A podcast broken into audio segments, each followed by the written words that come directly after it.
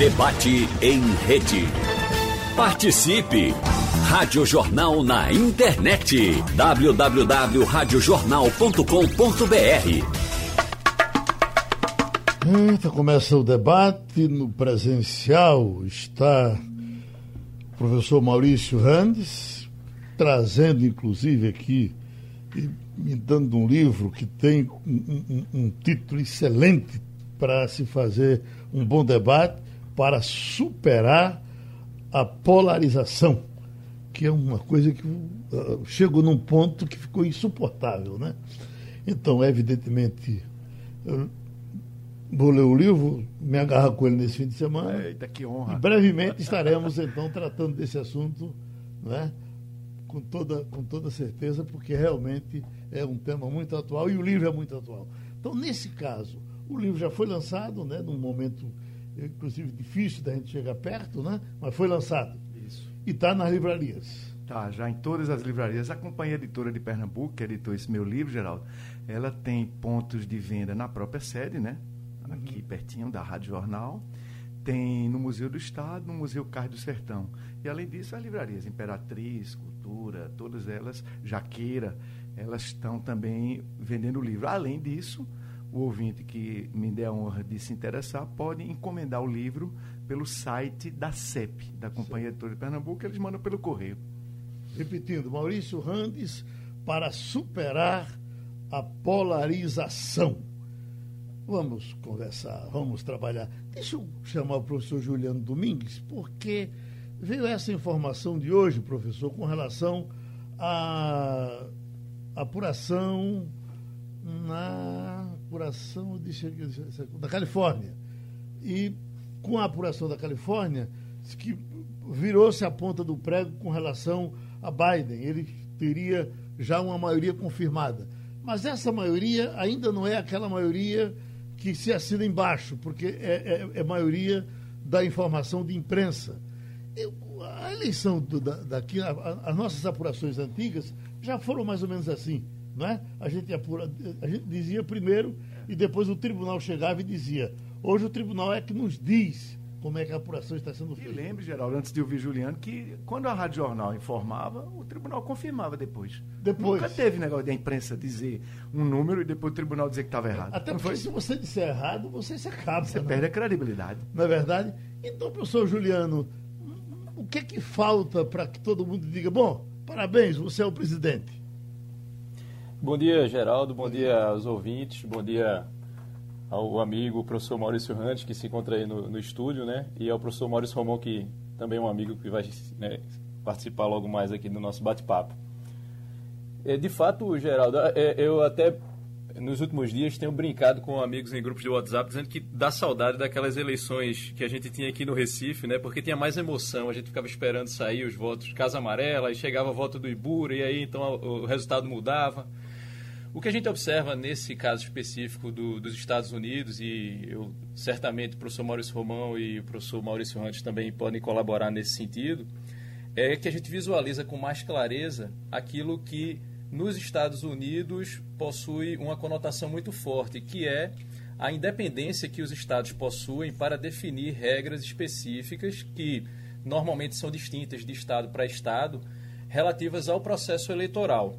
Então, os procedimentos, ao contrário do que a gente tem aqui no Brasil, que são procedimentos é, uniformizados, né, protocolos muito bem definidos e que são seguidos por todos os estados, nos Estados Unidos acontece de maneira muito específica, com uma distinção entre os estados e isso acaba se refletindo nesse processo. Né, a gente verifica isso de maneira mais clara no processo de apuração, divulgação dos resultados, porque cada estado possui uma dinâmica específica em função justamente da forma como se dá a organização do federalismo nos Estados Unidos. Eu estou vendo uma manchete ali agora, Mourão sobre Biden. Julgo que a vitória está irreversível. Isso aqui está dizendo é, Mourão agora em Brasília. Mas eu queria, professor Maurício Randes, é, já já o nosso professor Romão também entra. Eu estava vendo uma manchete hoje na mesa, juntinho, alguém se ufanando de que a eleição brasileira é bem apurada, que nós somos eh, campeões do mundo em rapidez, em velocidade, em tranquilidade, e dava o exemplo dos Estados Unidos como uma coisa defasada, cansativa e chata. E, e, e a gente concorda com isso em parte, porque do outro lado vinha a manchete dizendo que o, a, o, o Amapá não vai ter apuração e que o Amapá há 10 dias está sem energia, está com um problema do tamanho do mundo, as pessoas não têm água para beber. Eh, veja, e a gente então é mestre em apuração de eleição, dá um show, mas a gente, para prestar serviço à população, à, nossa gente, a gente precisa. Os Estados Unidos estão um pouco na frente. Né? É, é, triste que o Brasil é o país de contraste, né, Geraldo? Você tem essa tecnologia. Eu, uma vez, quando eu era secretário de acesso a direitos da OEA, eu tirei onda lá no Conselho Permanente. Eu disse: olha, o problema dessas eleições é que a gente mandava, a OEA mandava uma missão e ainda manda para cada eleição. Recentemente eu fui para a eleição da Guatemala. Aí vai uma missão para observar. Eu dizia, olha, por que, que não implanta o que está implantado no Brasil já há muitas eleições, na mesma noite já se tem tudo digital, tudo apurado com, com nenhuma dúvida. E aí eu fiquei tirando onda e olhava para o embaixador americano, que ele estava lá, não podia dizer isso. Por outro lado, se a gente fosse americano, a gente ia dizer, pô, como é que eu vou mudar uma regra que é cada, do, cada um dos 52 estados tem autonomia para regulamentar a sua eleição. Não existe um tribunal superior eleitoral, uhum. como aqui no Brasil. Por quê? Porque a Federação Americana ela surgiu de baixo para cima, né? Aquelas 13 colônias, depois 17. Então, os estados se juntaram. Aqui no Brasil, o que foi que fez? A gente tirou os portugueses né, e criou um império de cima para baixo. Então, os estados não tinham essa autonomia. Resultado, não dá para mudar hoje. Se você fosse, por exemplo, se Juliano, Maurício ou Geraldo Freire fossem moradores do Oregon, você ia aceitar mudar a regra e o orégano, que hoje tem um peso maior na eleição, deixaria de ter. Se tem menos peso na eleição, vai ter menos peso econômico, vai ter menos peso nas políticas públicas. Então fica muito difícil de mudar. É claro que qualquer americano reconhece. Não, esse sistema é muito ruim. Porque você veja, Joe Biden botou 5 milhões a mais de, de eleitores. 5 milhões a mais. No colégio eleitoral, essa diferença toda não se reproduz. Hillary Clinton, os outros candidatos ao Gore ganhavam no voto popular, mas perdia por causa desse mecanismo, que cada estado manda os seus delegados, com uma proporção que não é a mesma proporção da população. Uhum. Então é um sistema assim que. É, como é que vai ser formalizada a vitória de Biden, que todo mundo já reconhece, até a China uhum. já reconheceu, demorou um pouquinho a reconhecer.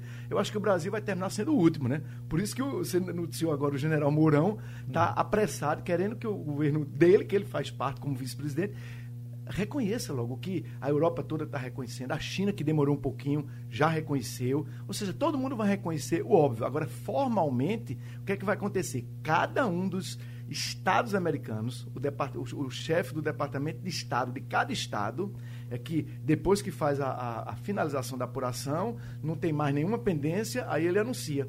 Então, cada estado vai anunciando no ritmo.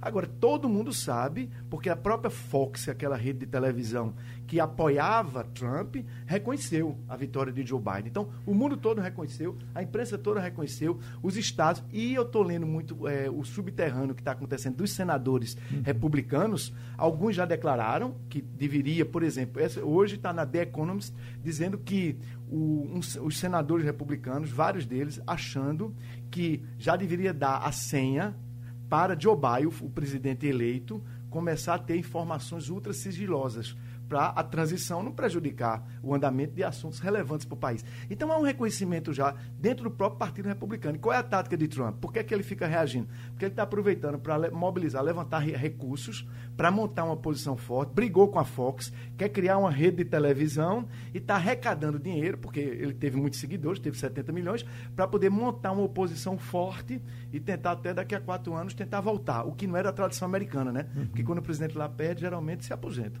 Agora, professor Maurício Romão, ainda Me do permite que... fazer um adendo. Pois não. É, eu destacaria também outros dois elementos, é, Geraldo e, e Randes.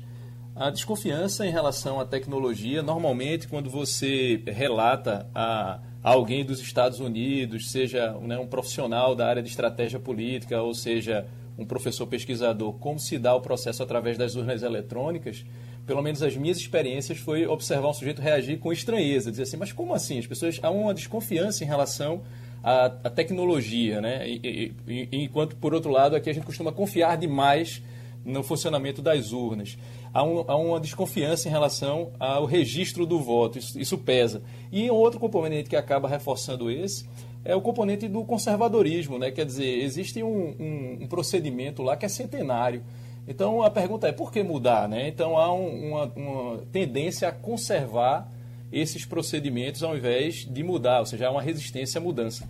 É, eu, me parece também que é a primeira vez que é, é, essas apurações sempre foram complicadas e tal, mas a primeira vez que virou baderna foi agora, com, por conta do, do homem que está no, no, no, comando. Né?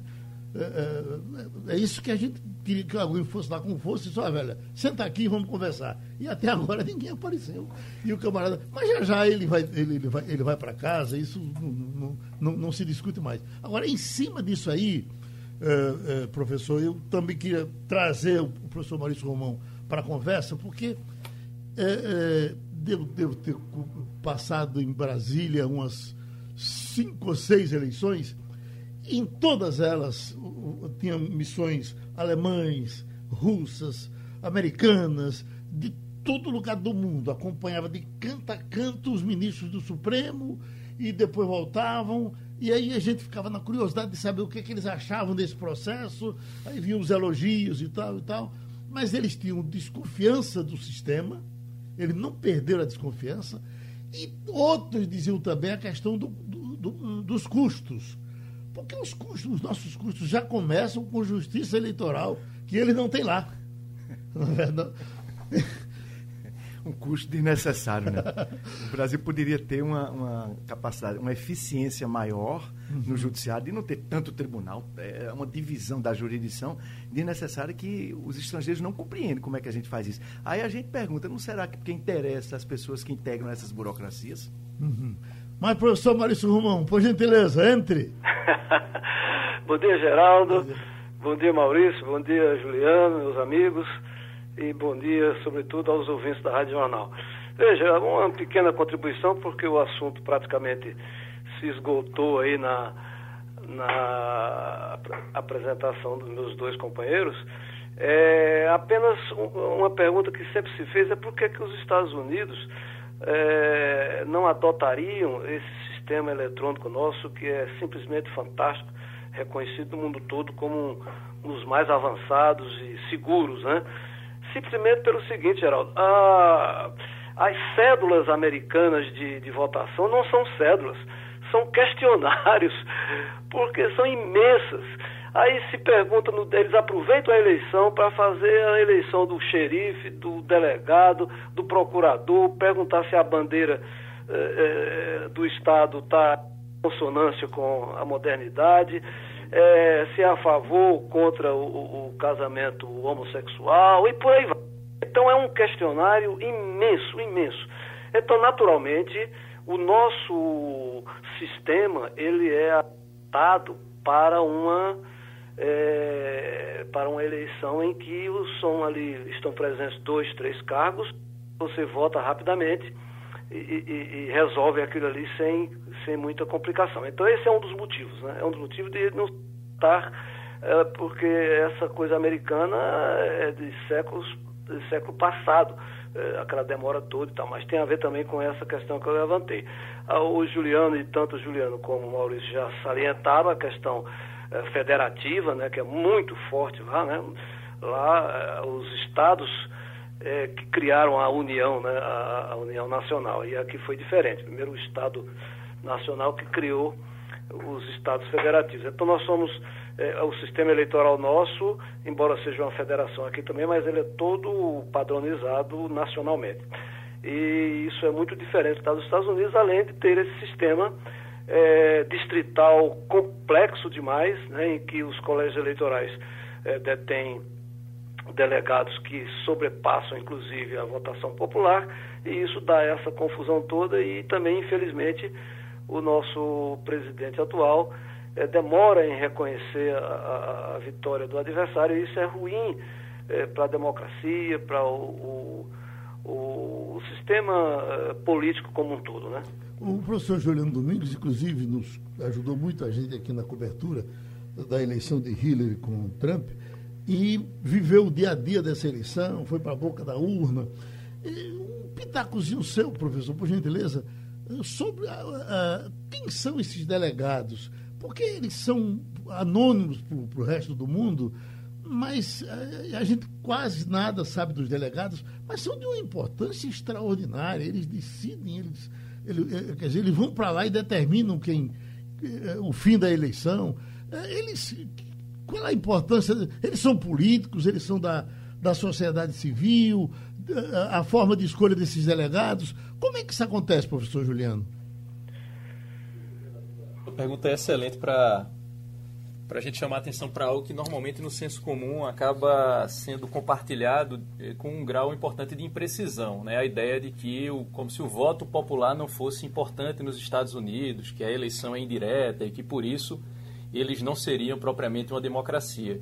Isso não é, é verdade, porque o voto popular é o que acaba determinando o resultado das eleições é, isso porque o colégio eleitoral ele simplesmente confirma a vontade do voto popular. O que a gente pode é, questionar e normalmente acaba sendo alvo também de críticas, mas tem também um fundamento que leva em conta a geografia do voto, ou seja, procurar equalizar né, é, a possibilidade de haver uma, uma diferença muito grande em termos regionais, que é a, uma ênfase à geografia do voto. Então, daí vem a questão dos delegados. Então, em função da população de determinados estados, se tem uma quantidade de delegados. Uma analogia que a gente pode fazer aqui com o Brasil é a quantidade de deputados, por exemplo, deputados federais por estado, e levando em conta que essa quantidade varia em função da população. Então, quando você observa isso pensando nos Estados Unidos, a lógica é, é mais ou menos a mesma, digamos assim, é, é, em termos de ilustração, né, para a gente visualizar isso. E quem são essas pessoas? São pessoas ligadas aos partidos. Então, quando o sujeito, a, a, grande diferença é que quando o sujeito vence pelo voto popular no Estado, e aí mais uma vez a gente está destacando aqui o quanto é, a federação é importante, é como se a gente tivesse várias eleições e as eleições fossem por Estado. Então, quando o sujeito ganha no Estado, ele leva tudo. Então, a ideia de que o vencedor leva tudo, que é uma frase é, bastante usual e super repetida quando se fala em eleições nos Estados Unidos. Portanto, se o sujeito tiver um voto a mais do que o outro, né, ganhou, sei lá, ou um percentual a mais, 51% dos votos, enquanto que o outro teve 49% em determinado estado, ele leva todos os é, delegados daquele estado. Esses delegados, no momento do, da participação deles no colégio eleitoral, eles vão simplesmente confirmar o resultado da é, vontade popular. Isso porque esses delegados eles são figuras vinculadas aos partidos. Não se imagina um delegado republicano, quando chegar na hora do colégio eleitoral, votar num democrata. Isso é algo impensável. Então, daí a ideia de que o colégio eleitoral ele é, é, passa aquela sensação de que é uma eleição indireta, de que o voto popular não é tão importante assim, mas é uma, uma percepção falsa, porque no final das contas o colégio eleitoral ele simplesmente confirma a vontade popular. Agora, o que pode se questionar é, o sujeito pode ter a maioria dos votos é, populares e não ganhar né, as eleições? Sim, em função justamente desse, disso que eu falei no início, da distribuição geográfica dos pesos, né, em função da distribuição geográfica do voto. Quer dizer, um estado como São Paulo, por exemplo, não poderia sufocar o Acre. Exatamente. É, é, é, ele reduz. Outra, outro mecanismo também de redução dessas é, diferenças é algo que normalmente causa estranheza quando as pessoas ouvem aqui. É a ideia deles terem está, é, é, uma espécie de Assembleia Legislativa e Senado no âmbito do Estado. Então imagine que isso ajuda a corrigir determinadas é, distorções em termos de representação geográfica. Então, exemplo, se a gente observa, por exemplo, Pernambuco e imagina que há distorções né, de representação, determinadas regiões do Estado, elas são mais representadas, ou seja, tem mais deputados na Assembleia Legislativa do que outras regiões.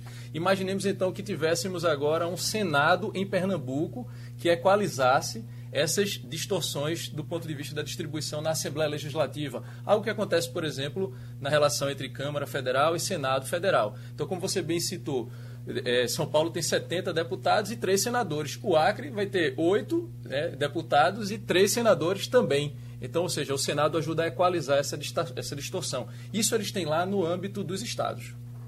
Pronto, deixa eu... Para aproveitar o que o Geraldo falou sobre São Paulo e Acre, na verdade, é se fôssemos fazer a representação parlamentar de São Paulo pela população, São Paulo teria 114 deputados federais. É, mas isso traria dentro do Congresso Nacional um peso extraordinariamente grande é, no rol de, de, cento, de 513 deputados. Né? Aí a legislação foi sábia nesse contexto e fixou um limite máximo que foi de 70 deputados federais e 94 deputados estaduais. É, no caso do Acre, é, se fosse pela população, teria quatro deputados.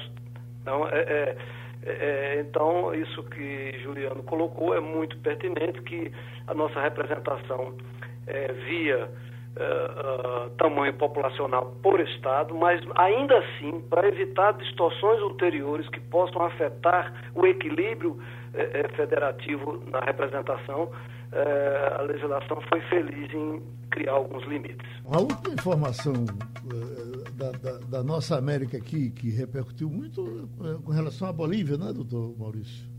O, o Evo Morales. Sim, que ele já entrou na Bolívia. Voltou, né? né? É, ou é. seja, o país. Havia um certo exagero. Na minha cabeça, não sei vocês que tratam disso mais a miúde, é, o fato dele não poder nem voltar ao país ele estava eh, exilado. Sob alegações é, de processos judiciais e, de repente, uhum. o processo judicial não deve ter acabado só porque mudou a correlação política. É engraçado isso, né? Aí ele já foi admitido já voltou, né? Para que as pessoas saibam o que é política, né? É, você vê que influi mesmo né, no né? judiciário. Impressionante. É, é, é, o que decide é, mesmo. A né? correlação de forças mudou, ele entrou no país embora o processo seja o mesmo, né? Uhum. As acusações que faziam contra eles eram as mesmas. Mas eu achei isso positivo, porque a, a Bolívia está conseguindo fazer uma transição, né?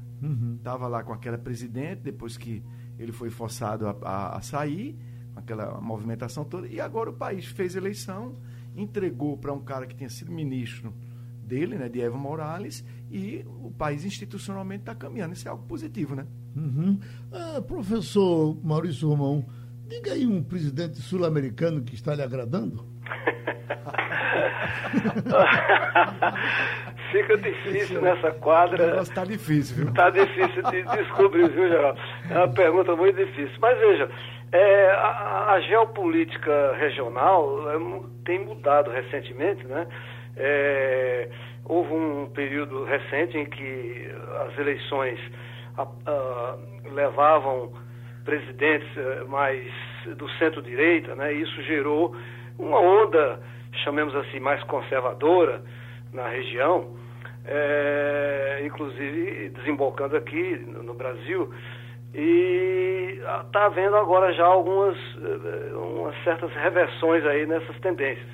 Mas nesse mesmo contexto, é, até nos Estados Unidos, né, por conta da eleição de Trump, houve essa guinada lá também muito forte. É, e um pesquisador recente aí, é, um pesquisador que eu, não me ocorre o nome dele agora, que dizem ter sido, Maurício Hans talvez, o, o Juliano possam confirmar, ter sido o único instituto, o único pesquisador que acertou a eleição de Trump versus Hillary, quando todos os institutos de todos os estados e de todo o país davam a vitória tranquila de Hillary Clinton, porque é, é, venceu a eleição ah, no voto popular e tal. Bom, ele é, disse que, a entrevista depois, disse que acertou pelo seguinte, porque existia no país o que ele chamou de é, uma censura social. A, a, as pessoas ficavam incomodadas de se dizerem eleitoras de Trump, porque isso dava uma conotação de muito conservadorismo, é, pouco democrata, é, enfim, deixava a pessoa desconfortável ao revelar as suas preferências eleitorais em favor de Trump. E eh, não falavam nas pesquisas.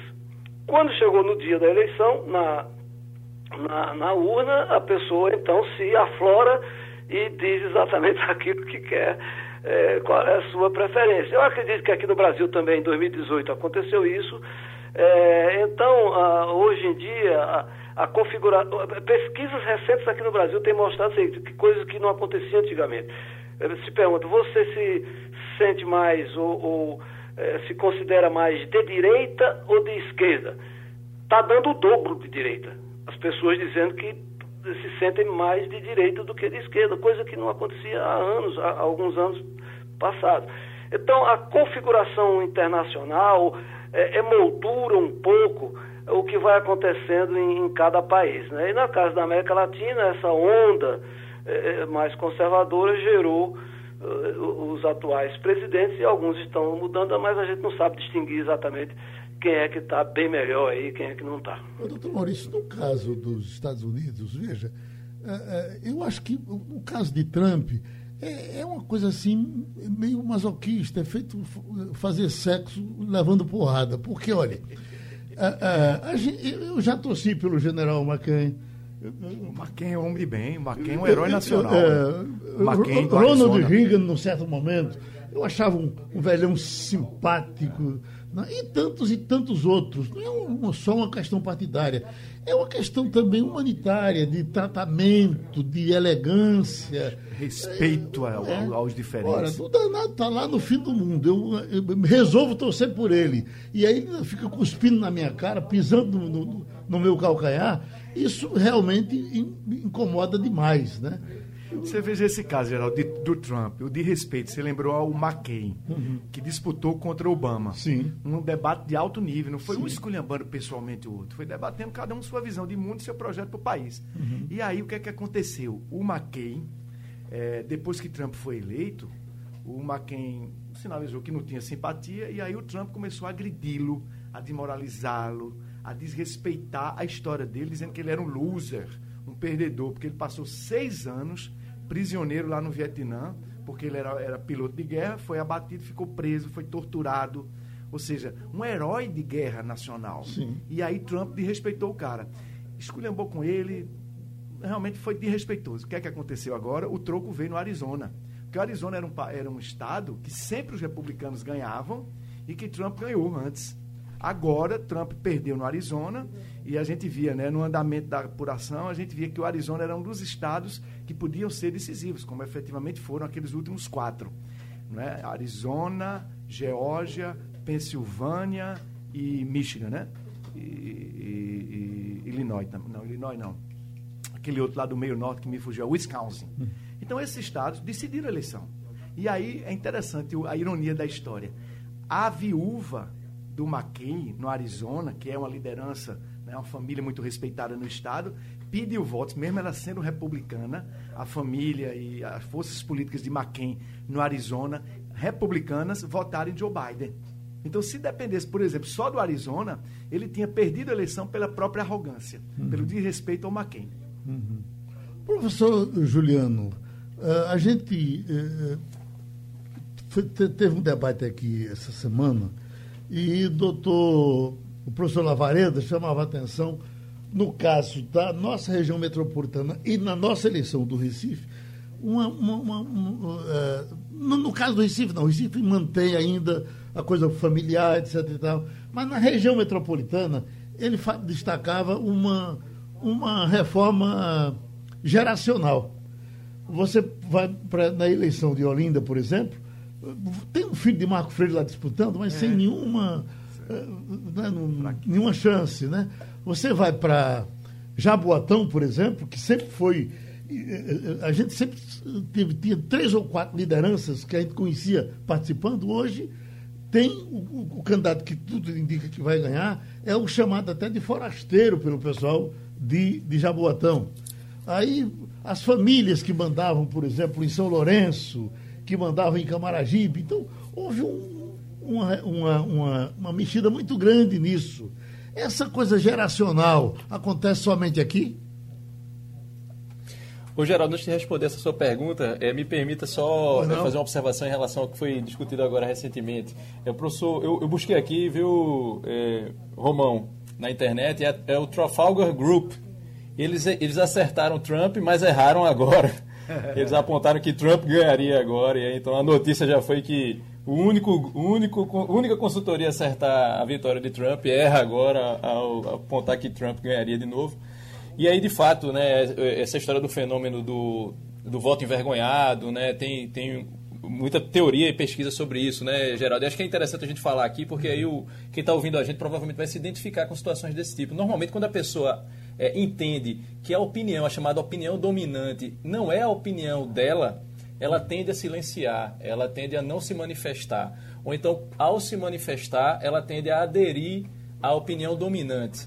E aí isso ajuda a gente a interpretar determinadas manifestações e mudanças, por exemplo, quando as pessoas que antes não se declaravam de direita, agora elas se sentem mais confortáveis para se declarar de direita.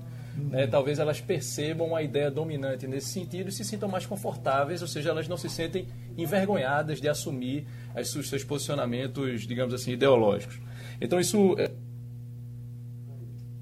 Deu, deu uma quedinha. Eu queria complementar, pegando o gancho de Juliana aí, Geraldo, se você me permitir, dizer assim que é, a gente teve em 2018, uhum. né, no auge do petrolão, as pessoas todas dizendo que é, não queriam nada do, do establishment, dos partidos, daquele sistema, e sobretudo uma rejeição muito grande ao PT, que estava no governo durante o petrolão. O que é que a gente está vendo agora nesta eleição municipal no cenário nacional? É que, embora a eleição municipal tenha a especificidade da questão realmente local, mas eu estava olhando antes de vir para cá o panorama nacional. Uhum. O que é que você verifica? Você verifica, por exemplo, de um lado, os candidatos apoiados por Bolsonaro não estão bem. No Nordeste, Bolsonaro tem possibilidade de ter um candidato vitorioso identificado com ele, que é o capitão Wagner em Fortaleza, mas que já tinha disputado a outra eleição municipal, já vinha com essa bandeira da segurança há muito tempo, então já tinha um luz própria. Uhum. E tem também o Baide, um candidato lá no, em São Luís do Maranhão, que está praticamente empatado com o candidato do governador Flávio Dino. Fora disso. Eu acho que Fortaleza vai terminar ganhando o candidato de Ciro Gomes. É, não é? parece não que é? ele está na tendência ascendente e o outro está na ascendente. Exatamente. determina muito uhum. qual é a curva que vem, não é isso? Aí você vê, Rio de Janeiro, o candidato de, do bolsonarismo, de Bolsonaro, o Crivella, está numa tendência de declínio, a Marta Rocha pode vir aí ao segundo turno com Eduardo Paes. São Paulo o russomano, apoiado pelo presidente Bolsonaro, está em declínio. Aqui, a candidata a delegada Patrícia, apoiada por Bolsonaro, também está em declínio. Então, de um lado, você tem o que aconteceu em 2018, não está se repetindo nessa eleição, o fenômeno Bolsonaro. Alguns analistas estão dizendo está havendo um envelhecimento precoce daquela nova política que teria surgido com o bolsonarismo. Uhum. Aí você vê no outro espectro, no outro lado do espectro, o PT o PT só tem duas candidaturas possíveis de vitoriosas nas capitais. João Coser em Vitória do Espírito Santo, que já foi prefeito duas vezes, já tem o um nome, e ele está liderando e deve ganhar em Vitória do Espírito Santo. E aqui, Marília disputando com Mendoncinha quem é que vai para o segundo turno com João Campos. Tirando o Recife e tirando Vitória, o PT provavelmente não vai ter qualquer candidato no segundo turno com chance de vitória. Então, é, um, é, é, uma perda de força muito grande do principal partido de esquerda e uma perda de força muito grande também do principal eixo da direita, que é o de Bolsonaro. E aí, o Nordeste, que na eleição passada deu uma guinada e elegeu nove governadores sintonizados com a centro-esquerda ou com a esquerda, o Nordeste agora está com candidaturas nas principais capitais e cidades, candidaturas mais dos partidos de centro. Então está havendo uma, uma volta desses partidos tradicionais. É como se o eleitor tivesse visto que apostar em algumas aventuras que diziam que era contra tudo, que não era da política. Como os, os maiores exemplos são os governadores Wilson, Witzel, do Rio de Janeiro, que foi se candidatou pelo PSC pedindo voto para Bolsonaro, foi pego com a mão na botija, a Assembleia já tirou, já impeachmentou e o do, do Santa Catarina. Uhum. Né? O, o, Carlos Moisés, eleito pelo PSL, o partido que era o do presidente Bolsonaro, também com as bandeiras bolsonaristas, também botou os pés pelas mãos e já foi objeto, já sofreu impeachment, já está afastado lá também. Então, as pessoas estão começando a perceber que política é algo complexo demais, que não dá para você inventar. Então, uhum. de um lado, as pessoas não querem é, essa velha política, esse, esse sistema político tradicional, as pessoas ainda querem implodi-lo, se possível, mas viram que algumas daquelas aquelas experiências que vendiam terreno na Lua, o cara dizia que não era da política, quando chegava lá, ficava re reproduzindo os mesmos esquemas e muitos foram afastados. Então, é uma eleição, e aqui eu concluo esse raciocínio, que o eleitor está dizendo, peraí, não é, não é bem como eu estava pensando. Então, observe que, de um lado, o petismo enfraquecido, sai realmente praticamente é, varrido do cenário das capitais do Brasil e das e grandes cidades. E o principal adversário do PT também enfraquecido. Também enfraquecido. PSDB praticamente acaba, né? O PSDB também sim, tá, uhum. talvez vai ganhar okay, em cidades não importantes, né? uhum. né? Também enfraquecido, que era aquela polarização antes era PSDB e PT. Uhum. Aí agora ficou a polarização tipo PT e bolsonarismo, e tanto o PT quanto o bolsonarismo enfraquecidos, o PSDB enfraquecidos. Não será que estava na hora de a gente dar uma O- o mudança ele- o eleitor- total nesse sistema político? Então, Maurício, o eleitor fez agora como a, como a mãe da gente fazia quando era menino. Apanha os dois para um no mangá do outro. Tá, Meu prezado professor Juliano Domingues, puxa a conversa aí com o nosso Maurício Romão, divida um pouco mais esse tempo os dois, porque pelo que eu estou notando, a gente falou demais por aqui. Ô, ô, Geraldo, quando minha, minha ligação acabou caindo, A minha eu tô participando pelo celular e aí me ligaram e aí ele me derrubou. Bem, bem, eu vou só terminar rapidinho aqui, passar a bola para Romão, o raciocínio que eu vinha desenvolvendo. Então, na verdade, só para o, o ouvinte e a ouvinte compreender melhor como é que isso se dá do ponto de vista prático, nessa questão do voto envergonhado. Então, as pessoas, elas, é, se elas têm a percepção, veja, não significa necessariamente que isso seja a realidade, mas se elas tiverem a ideia de que a opinião dela não é a opinião chamada dominante, ou seja, aquela opinião da maioria, elas tendem a silenciar. Daí vem a ideia da espiral do silêncio ou do voto envergonhado. Quando elas percebem que. É aquela- é ideia, né? Quando a pessoa percebe que a maré está para peixe, ou seja, opa, então é a minha onda, aí as pessoas se sentem mais é, vontade para se manifestar. E aquelas que tendem a não querer, né? Que é o normal do ser humano. Ninguém quer se sentir isolado, sozinho. Então as pessoas querem se sentir parte de um grupo. Então elas se sentem motivadas a, a se manifestar. Isso ajuda a gente a visualizar algum tipo de movimentação nesse sentido, né? Pessoas que se diziam é, de determinado espectro ideológico, eram maioria, e agora a gente observa é, de outro lado. Com relação ao que você falou, eh, Geraldo, vale a pena a gente pontuar aqui para trazer também esse assunto. Né? Você falou que McCain, Reagan, aí você admira mais, quer dizer, isso de fato, Geraldo, é uma, acho que é importante ressaltar aqui, e, e Romão acho também pode falar bem sobre isso, isso de fato é uma distinção que existe no Partido Republicano. Né? Existe essa ala, que é a ala, digamos, de fato conservadora republicana, que é muito bem representada por McCain e Reagan, e do outro lado existe isso, que não é o conservadorismo tradicionalmente republicano do Partido Republicano, que é o populismo nacionalista, autoritário, grosseiro, que se manifesta através de Donald Trump. E aí há uma confusão, as pessoas confundem autenticidade com grosseria. O sujeito não precisa ser grosseiro para ser autêntico, não é verdade? E aí o que, é que acontece? McCain e Reagan são marcados por um conservadorismo tradicionalmente republicano, que marca também as relações de civilidade política. Acho que isso é uma coisa importante. E tentando responder por último agora, Geraldo, sua pergunta sobre a questão da reforma geracional. De fato, veja, não por acaso tende a acontecer na região metropolitana ou nos centros mais urbanizados do país. Isso costuma estar associado a uma mudança em termos de fluxo comunicacional. O que é, que é isso na prática? As pessoas estão se relacionando de maneira diferente, a comunicação se dá de uma maneira diferente. A gente está num momento híbrido ainda, de uma transição de uma comunicação baseada ainda na radiodifusão, na comunicação de massa, para um momento de uma comunicação que a teoria chama de comunicação unidirecional, de uma comunicação unidirecional para uma comunicação de indivíduos interconectados. O que é, que é isso na prática? Todo mundo tem seu smartphone com conexão e se conecta em escala. Essa mudança promove mudanças nas relações de poder. Então, não por acaso a gente tem observado modificações nas relações de poder, porque as relações comunicacionais, ou seja, a comunicação entre as pessoas, tem sofrido mudanças importantes, Geraldo. Doutor Maurício? Pois não? Alô? Oi, tam- estamos lhe ouvindo. Tá ouvindo? Sim. Não, eu acho que eh, Juliano eh, traçou aí um perfil muito abrangente desse aspecto da, da comunicação, inclusive.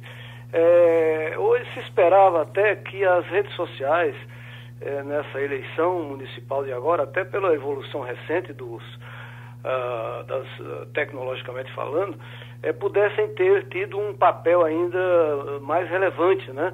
E, claro que isso carece ainda de ser mensurado mais à frente, mas o problema das redes sociais, em primeiro lugar, é que elas são, são eh, segmentadas, né? Elas atingem determinados eh, segmentos da população e às vezes não chegam a todos os segmentos, de sorte que com- acontece de que muitas vezes o candidato, os candidatos estão falando talvez até para aqueles mesmos grupos de sempre, quer dizer, para aqueles convertidos, não atingindo um- uma plateia maior. Né? A- a- as redes sociais, a internet hoje no Brasil, é, o Brasil é o, o quarto país mais conectado do mundo, tem eh, 70 milhões de, de, de, aparelhos aí conectados na internet. Entretanto, essa distribuição, o acesso é, à internet é desigual, assim como é desigual a nossa escala de renda, a, a, a nossa vida social, etc. Então, também na internet há essa, essa dificuldade de acesso a todos. Isso dificulta, naturalmente, é, que os rincões ou aquelas classes menos favorecidas sejam abarcadas por uma propaganda, por uma mensagem eleitoral. Né? Então, isso tudo é, é, está para ser ainda mais, é, é, é, chamemos assim, avaliado quantitativamente e até qualitativamente. Também um outro aspecto que chamou a atenção é que a antiga mensagem através da, da, do, da, televisão, né, o horário gratuito, esse está cada vez menos impactante, né? Porque, primeiro, uh, já se tem aí um acesso maior às, uh, às redes uh, fechadas, né? Os canais fechados e não só o aberto. E também eu acho que nessa eleição houve pouca, chamemos assim, impacto, pouco impacto das mensagens dos candidatos em relação aos, aos eleitores por essa via tradicional. Né? Então são, são movimentos distintos que estão acontecendo. É, o Maurício Rantes colocou muito bem que se esperava talvez uma reedição de uma onda mais conservadora a lá Bolsonaro, não está acontecendo, assim mesmo como também o PT, que foi é, arrastado para os rincões do país, para municípios pequenos, é, não está conseguindo se reerguer, um partido que foi forjado ali na, na indústria paulista, né, com operários, com aquelas grandes montadoras, é, e isso hoje a indústria tem um peso muito pequeno, os serviços, principalmente os tecnológicos informacionais, são os principais, e o PT não conseguiu sair daquele modelo do século passado, do operário, é, da, da, das grandes é entidades que de, dependiam do imposto sindical obrigatório e hoje está se afastando da classe média, afastando da, das capitais, das regiões metropolitanas e se é, é, concentrando nos interiores. Né? Então ele precisa se reinventar, mas o livro de Maurício Randes, com essa perspectiva, nos dá um alento de que as eleições municipais estão mostrando que talvez gente está voltando para a política mesmo, na essência dele, o centro. Né? E isso é, pode gerar um movimento para acabar com essa polarização que só nos prejudica. Quer dizer, aquela tentativa. O, do... o Geraldo e, e Romão, me permite só um, um, um, complemento. É, acho que vale a pena também te ressaltar, é, Romão, o, o quanto, né, não necessariamente o guia eleitoral na televisão, né? mas algo que vem sendo é, identificado já há algum tempo e aparentemente a realidade tem confirmado é a ênfase da comunicação audiovisual. Então, às vezes a gente diz assim que a televisão morreu e tal, quando por outro lado a gente também pode dizer que tudo virou televisão. Né? Ah, observe que nessa eleição, já vinha acontecendo em outras eleições, mas nessas agora, certamente o ouvinte, a ouvinte vocês aqui receberam nos seus grupos de WhatsApp é, é, é, vídeos, né? Sim. Ah, muitos deles com tom humorístico, ou seja, é uma Isso. comunicação audiovisual. É muitos deles não assinados pelas equipes de campanha, ou seja, vídeos que circularam anonimamente e que trazem uma comunicação audiovisual. Então, tem um dado da Cantar Ibope que diz que 99% das pessoas no Brasil consomem algum tipo de conteúdo em vídeo. Então, acho que a comunicação audiovisual, e aí, mais uma vez, né, não necessariamente a comunicação daquela daquela, daquele, daquele ponto de vista formal, né, da criação do guia eleitoral. É. Mas tudo tem, praticamente tudo tem virado audiovisual e a gente visualizou isso também nessas campanhas agora. Doutor Maurício, nos números da, da pesquisa, das pesquisas aqui no Recife, em Fortaleza, por exemplo, elas também dão um certo recado da chamada terceira força, que a, eh, a, eh, a gente sempre. O normal aqui com exceção lá daquela eleição que o João Queiro participou, candidato a prefeito, eh, você, em geral, tinha dois candidatos disputando. Aqui nós temos, eh, tivemos um crescimento da delegada suficiente para a gente deixar, se não tivesse havido um acidente do, na, na, na, campanha dela, talvez a gente tivesse com um ensaio de terceira força surgido. Em Fortaleza, ela está praticamente levando um empate de três. De, de... Porque é Luziano, né? Nós falamos Exatamente. aqui em Fortaleza do capitão Wagner, Sim. do candidato Sarto dos Gomes e a, e a Luziane Lin vem logo ali encostada. Você lembrou muito bem, Geraldo. O Recife, a gente estava acostumado sempre ser duas forças, uhum. era uma quebra de braços, né? Exatamente. Desde quando começou de novo a ter eleição direta. Uhum. E também a gente viu assim que é, as eleições sempre tinham, tinham candidatos arrebatadores. Uhum. Nessa eleição não está tendo. Né? Então, nós, nós tivemos aqui, estamos chegando na véspera do segundo turno com três ou quatro candidaturas, mas nenhuma daquelas se impondo. Né? Uhum. Inclusive, a própria candidatura do partido do prefeito e do governador tem, entra no segundo turno com a rota gente declinante. Né? que poderia terminar, no caso de, de João Campos, que é, não, é, não é mistério, que está disputando lá na frente, mas tem gente achando que ele pode eh, ficar em segundo lugar para Marília, talvez. É, já houve, eu já ouvi algumas análises nessa direção Desse também. Tipo, né? E aquela, aquele a raciocínio... Datafolha leva para esse recado. É, aí fica a pergunta: a eleição do Recife é uma eleição de mudança ou é uma eleição de permanência? Uhum. Se você pegar o índice, o índice do candidato João Campos, com apoio do prefeito e do governador, o governador e o prefeito estão mal no filme, nas, na, nas pesquisas, na avaliação, na estima popular. Tanto é que o próprio candidato João Campos escondeu a candidatura, eh, escondeu da sua propaganda eleitoral o apoio que tem do governador e o apoio do prefeito.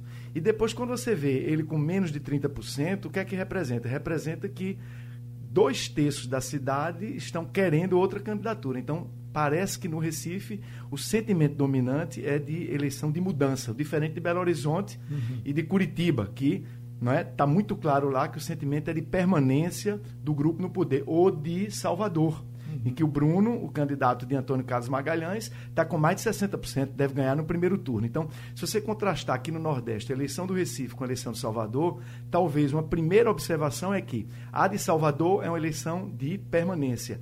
A do Recife está sinalizando com uma eleição que a maioria do eleitorado gostaria de uma mudança. Uhum. Deixa eu dizer o seguinte, que o tempo da gente passou um instante.